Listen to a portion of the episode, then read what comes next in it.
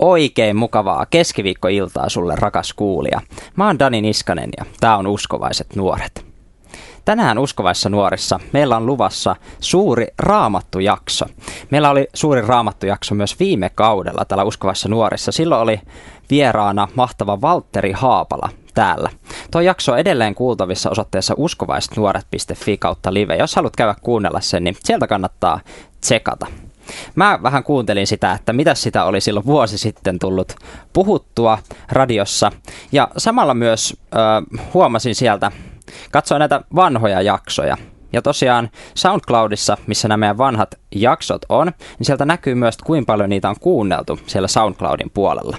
Ja tosiaan äh, meidän... Siis tietysti näitä on myös radiossa kuunneltu hyvin paljon, mutta sitten mä katsoin, että mitkä on SoundCloudissa nämä kuunnelluimmat jaksot. Ja mä haluan vähän nyt mainostaa näitä jaksoja, koska nämä on ihan huikeita, kannattaa käydä kuuntelemassa.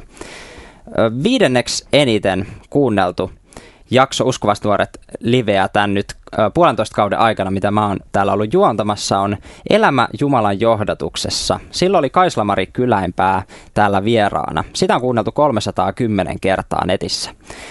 Neljänneksi kuunnelluin jakso on nimeltään Avioliitto, mistä on kysymys. Siinä oli Päivi Räsänen meillä vieraana. Erittäin mielenkiintoinen jakso, just kun tämä samaniminen kirja oli myös tullut ulos. Sitä on kuunneltu kolmesataakaksikymmentäyhdeksän kertaa. Sitten kolmanneksi kuunnelluin jakso Uskovaiset nuoret radio-ohjelmaa oli itse asiassa mun ensimmäinen jakso juontajana. Voiko uskovainen toimia politiikassa?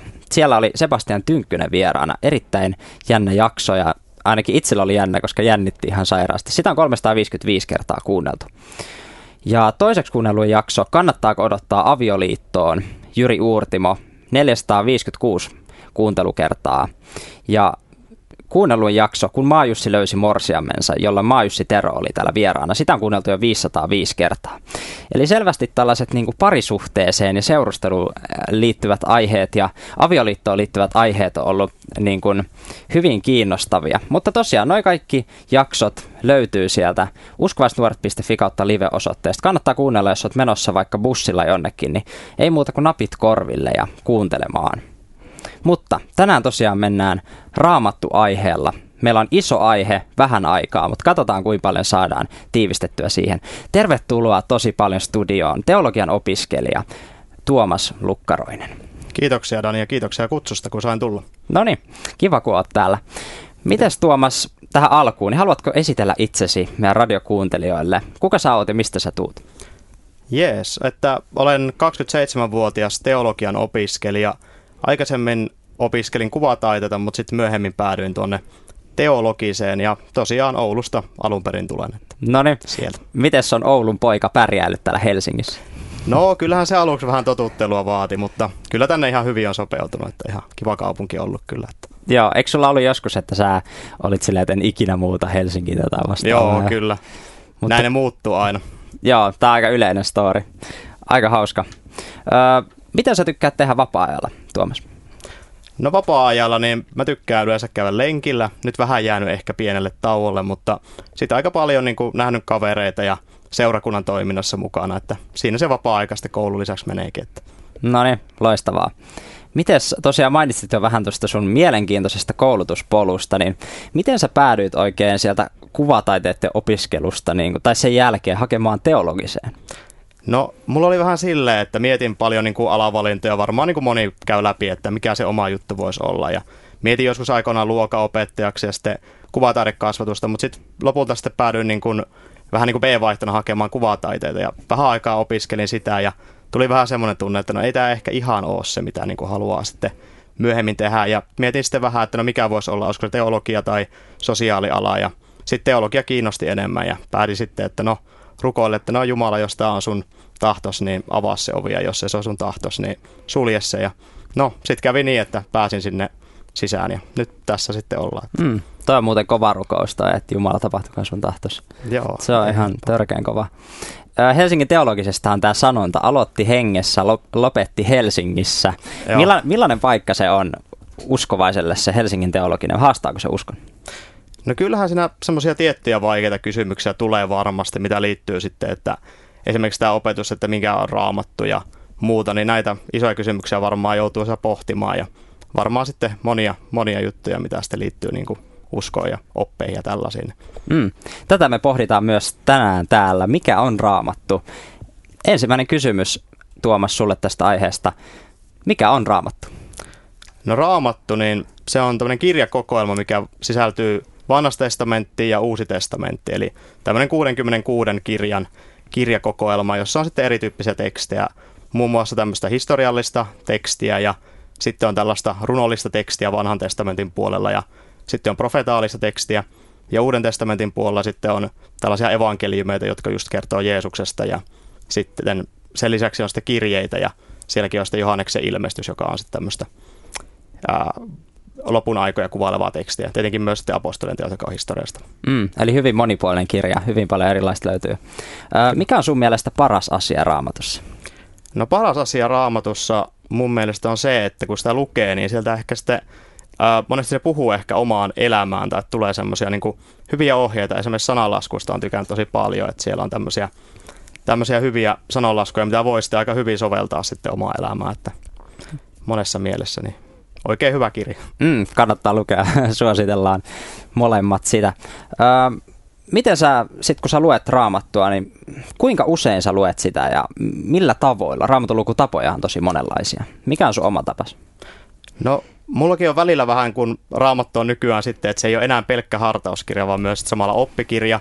Niin välillä joo. Tulee ehkä semmoisia pieniä luovia taukoja nyt, mutta kuitenkin sitten niin itse on kokenut hyväksi, että sitten semmoinen säännöllinen tai tämmöinen systemaattinen luku, että se toimii mulla, että aloittaa niin kuin jostakin vaikka Uutta testamenttia ja lähtee sieltä Matteuksen evankeliumista eteenpäin ja sitten aina sinne ilmestyskirjeen.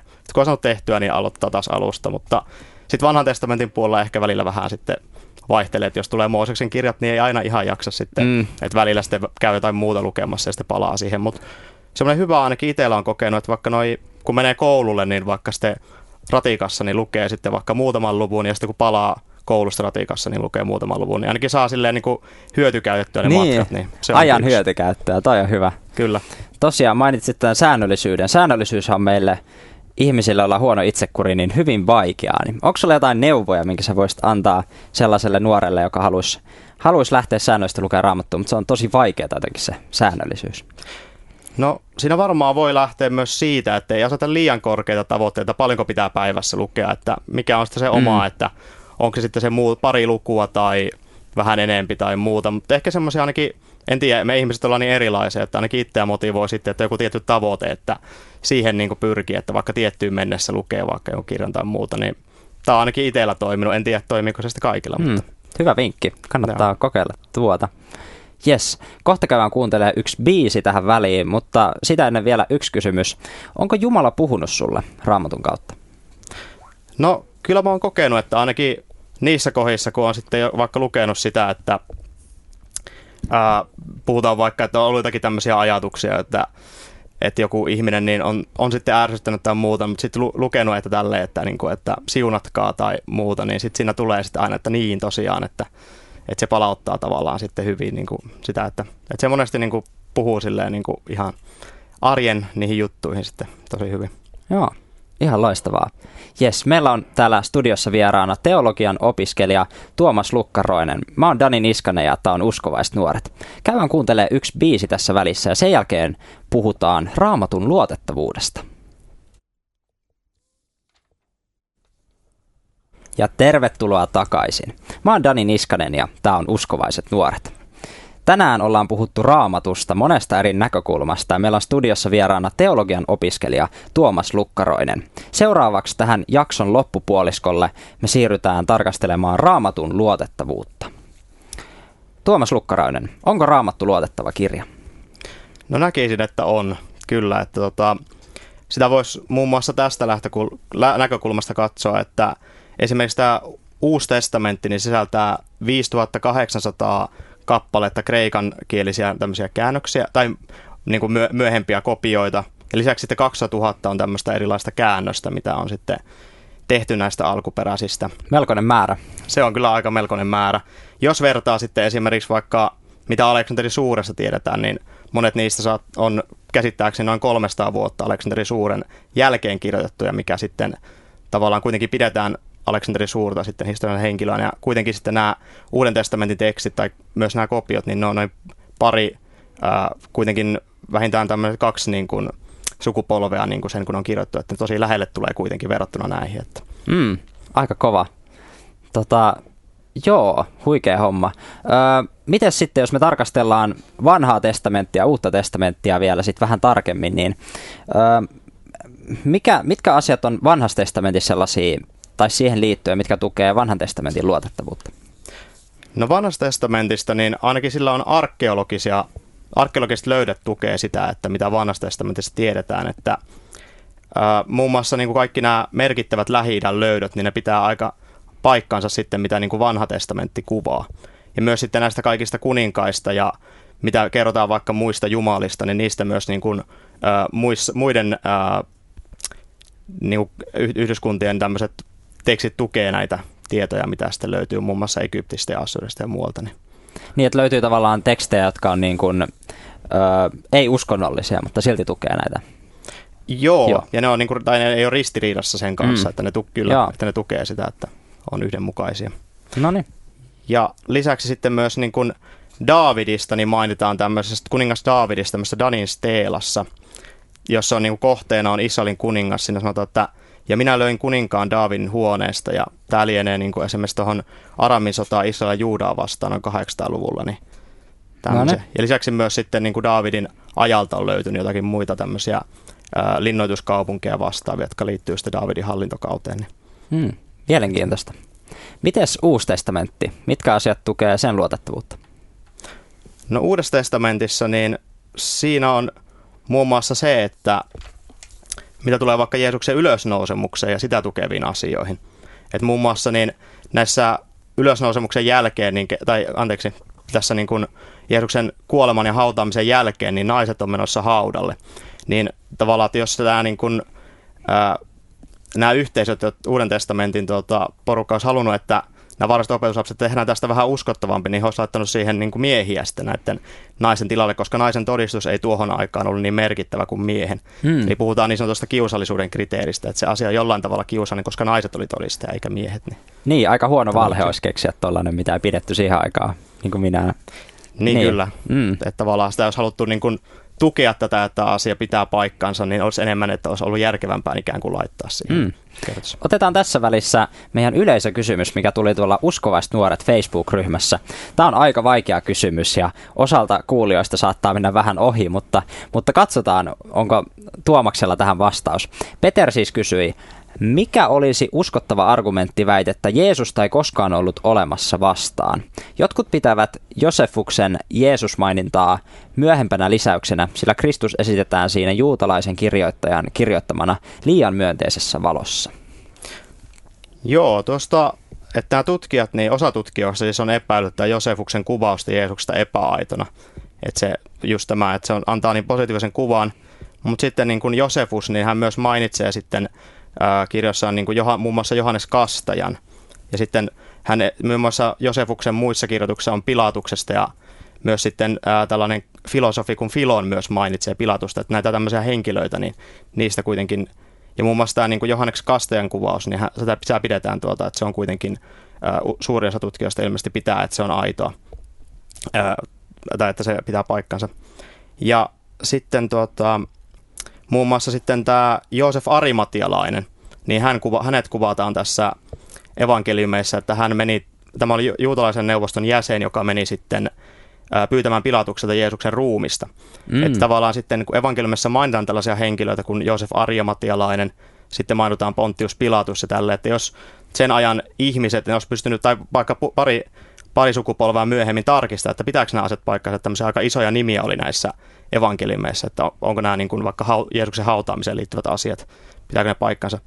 Ja myös se, että ö, näissä evankeliumeissa mainitaan, että Jeesus ristiin naulittiin ja hän kuoli, koska sen ajan tällainen, koska Jeesusta pidettiin, opetuslapset pitivät Jeesusta messiaana, niin jos tuota, Jeesusta pidettiin messiaana, niin tavallaan ö, sen ajateltiin olevan messiaana, ajateltiin olevan Voittoisa, voittoisa henkilö, tai joka niin kuin, olisi tullut Israelin kansalle vo, voiton.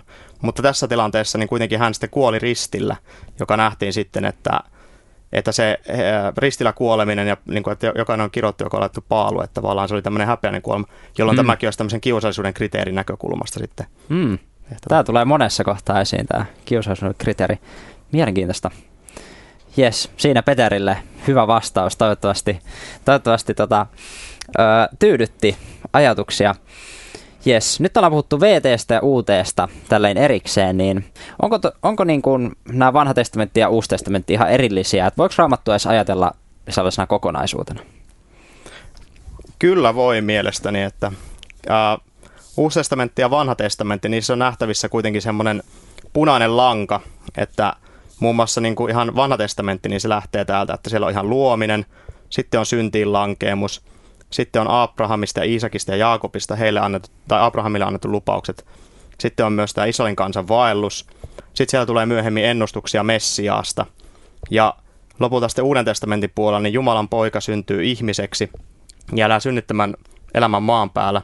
Hän kuolee ristillä ihmiskunnan syntien puolesta ja ylösnousi. Mm. Ja sitten tämän jälkeen, niin, jotta jokaisella voisi olla ikuinen elämä. Ja sitten lopulta luodaan uusi taivas ja uusi maa. Ja juuri nämä niin kuin profeetiat tai tällaiset ennustukset, niin kuin vaikka Jeesuksesta, Messiasta, niin niitä löytyy monesti, monesta psalmien kirjasta, mihin viitataan muun muassa tähän psalmi kaksikymmentäkaksi on tämä, että Jumalani, Jumalani, miksi minut hylkäsit, mainitaan kun Jeesus on ristillä.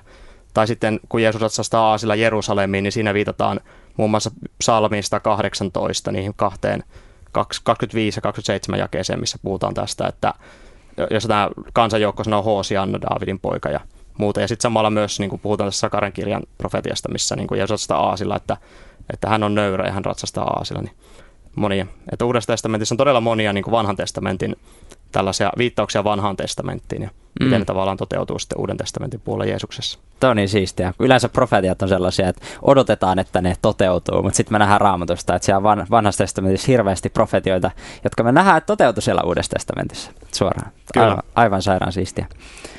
Haluatko vielä sanoa jotain niin kuin, ä, muuta Raamatun luotettavuudesta?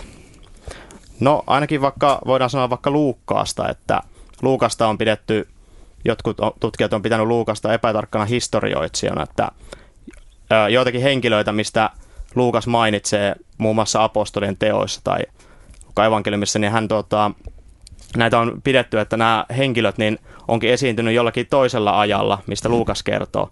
Ja sen tämän takia Luukasta olisi pidetty epätarkkana historioitsena, mutta myöhemmin onkin löytynyt tämä juuri samanniminen henkilö, joka sijoittuu just tähän Luukkaan kertomaan aikaan, Aa, joka tavallaan tukisi sitä. Nice. Ja tämmöinen henkilö kuin William Ramsey, hän on historioitsija, niin oli sanonut, että Luukas mainitsee kolmekymmentäkaksi maata, viisikymmentäneljä kaupunkia ja yhdeksän saarta, ja Luukas ei tehnyt näissä ainuttakaan virhettä. Aha. Se tavallaan niin kuin miettii, että siihen aikaan ei ollut Googlea käytössä tai muuta, että, silleen piti, että mistä olisi voinut etsiä sitä tietoa, että tavallaan kuinka tarkkaa historiallista taustatyötä hän on tehnyt. Sitten saatikaan, että mikä tulisi sitten näihin, äh, vaikka mitä Luukkaan evankeliumi antaa kuvausta ja apostolien teot. Niin. Vau. Tässä tuli niin monta asiaa, mitkä niinku kertoo siitä, että Raamattu on oikeasti luotettava. Raamattu on Jumalan sana, voidaan luottaa siihen. Ja tavallaan musta se on ihan ok, että meillä on asioita, jotka tukee meidän uskoa. Et tietenkään kaikkea ei voi tietää, mutta tässä on aika monta hyvää syytä ajatella, että Raamattu on Jumalan sana. Joo, öö, tää vielä, sä oot siis, etkö sä ole kolmannen vuoden teologiaopiskelija. Sä tiedät ihan sairaan paljon tästä aiheesta ja muutenkin, niin huhhuh, kova juttu. Mutta tota, mikä, mikä on sun unelma Raamatun tuntemisen suhteen? Raamatun tuntemisen suhteen? Mulla ehkä itselläni toi, no Uuteen testamenttiin, että se on mulla niin kuin Uuden testamentin eksegetiikka, eli historian raamatutkimus pääaineena, mutta sitten Vanha testamentti on vähän semmoinen, mikä kaipaa itsellä, että siihen perehtymistä, niin olisi silleen tosi, tosi hienoa, jos sitä pääsisi opiskele- tai opiskelemaan enemmän ja tuntemaan ja jotenkin niin saisi vielä semmoisen syvemmän. Aina Raamattu on siinä mielessä semmoinen aarreaitta, että sieltä niin ei koskaan voi tarpeeksi tietää. Että. Mm, koskaan ei tule täydelliseksi. Yes. Kiitos paljon haastattelusta, Tuomas Lukkaroinen. Kiitos. Yes. Tämäkin jakso on kuunneltavissa huomisesta lähtien uskovaisnuoret piste fi kautta live-osoitteesta.